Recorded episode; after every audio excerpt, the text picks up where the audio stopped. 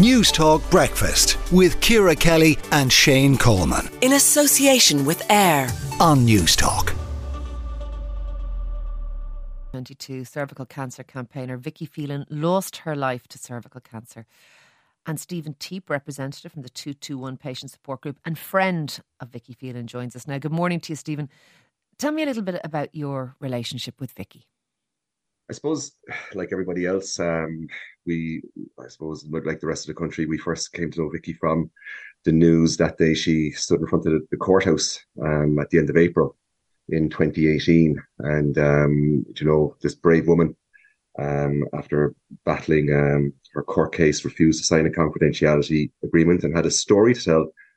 But I suppose her story was unusual the most is that she was just this um, sick, very sick person. And, um, who was wanted to stand up against the system and um, I suppose again shine a light on women's health, but this time I suppose take the fight head on. Um, for me, it was a it was nine months after losing my wife, and uh, um, Irene was a part of the um, the cervical check debacle, and um, it was a couple of weeks after that that uh, Vicky and I um, got in touch with each other, and our friendship uh, kicked off there when we started campaigning together for uh, I suppose, change in our healthcare system and um, uh, particularly the, the screening program at the time. And um, I suppose our friendship, um, we got very close over the over, the couple of years where she was a, a rock of support for me. She yeah. got to know my, my two kids and I got to know her family quite well also. And while things were serious at times um, on the on the campaign trail, um, there were good times as well and fun memories that we we, we shared with uh, both our families. You know. I'm sure. I, am sure that was the case. And you, I think you're right. There was a, a bravery around her that she was putting herself in the firing line, and she wasn't well. How difficult was it for her campaigning through her illness, Stephen? Because on the face of it, she was so brave that um, she she she hit a lot. Um, I remember early on. Um, it was uh, I suppose just after I had gone public with our story here. Uh, Vicky and I were invited to Leinster House to um, speak at the Public Accounts Committee uh, meeting and a committee meeting. And I remember at the time just sitting there and she was just popping, um, putting pills into this glass uh, that were just fizzing up, Solpadeine. And uh, I remember asking her, like, how much pain were you in there? And she was in absolute agony. But to look at her and to hear yeah. her speak that day, you wouldn't think it at all. Um, but as she would have said, like there was good days and there was bad days, and she would get tired. But um, I think the fight for her motivated her to keep her going for so long as she did.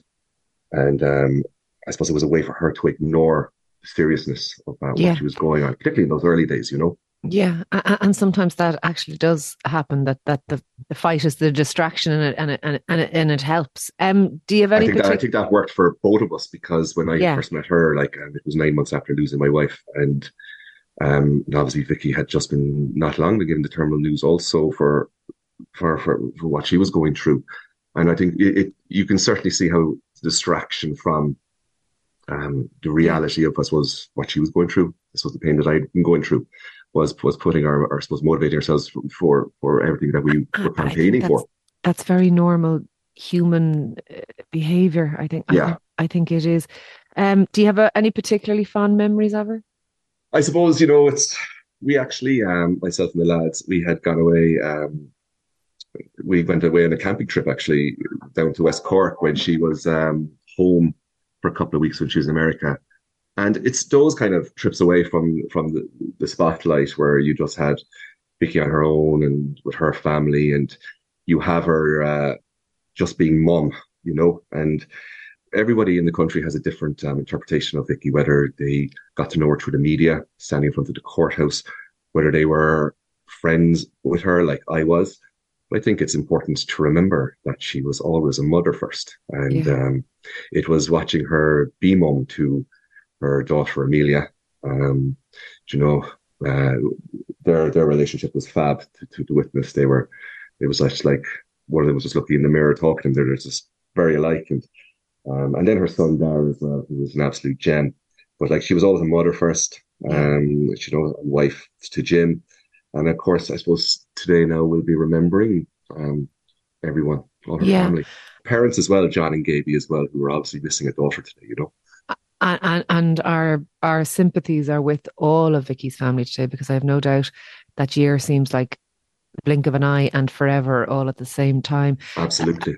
Her her legacy, Stephen. If if you could if you could tell us what you think it what you think it has been, what what you think that it is.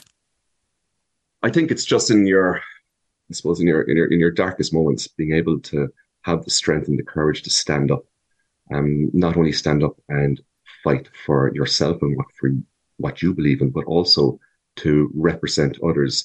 While she was um, a victim, um, she didn't see herself as one. She was more of a fighter, and I think mm-hmm. that's what we all admired so much of Vicky Phelan was her ability to fight, particularly as tough as it was for her.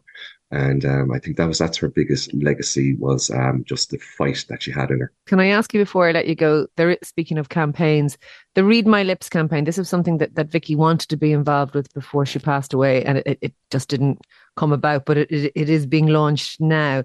Tell us a little bit about that. Yeah, this is pretty cool, and it was actually something I wasn't aware about until the um, the examiner had contacted me and were, were telling me about it. And a number of years ago, Vicky uh, co-edited um, the Feel Good uh, feature in, um, the examiner. And when speaking to the, the editor there, I had mentioned this campaign that she wanted to do, the Read My Lips campaign, and while she they obviously never got around to it. Um, fair play to those those in the examiner for, for for taking the initiative here and running with this and doing this because while they had all the information what they wanted to do, it was about um, empowering uh, people, uh, women particularly, participate in the screening program. And um, the Read My Lips campaign to get your smear test um, is something that Vicky was passionate about and passionate about working with the examiner on.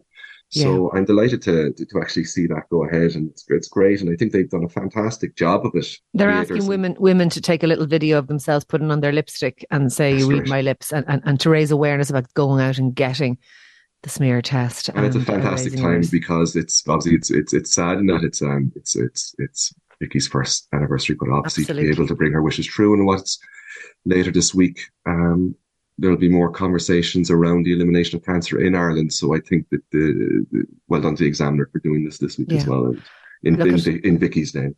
I'm I'm going to go and put on my lipstick a little bit later on and, and get involved in that. Stephen, thank you so much for speaking to us this morning. We we genuinely really really appreciate it and, and we're delighted to get to talk to you. That is Stephen Teap, there, representative from the two two one group, uh, the patient support group, and cervical cancer campaigner and friend of Vicky Phelan. Newstalk Breakfast with Ciara Kelly and Shane Coleman. In association with AIR. Weekday mornings at 7 on Newstalk.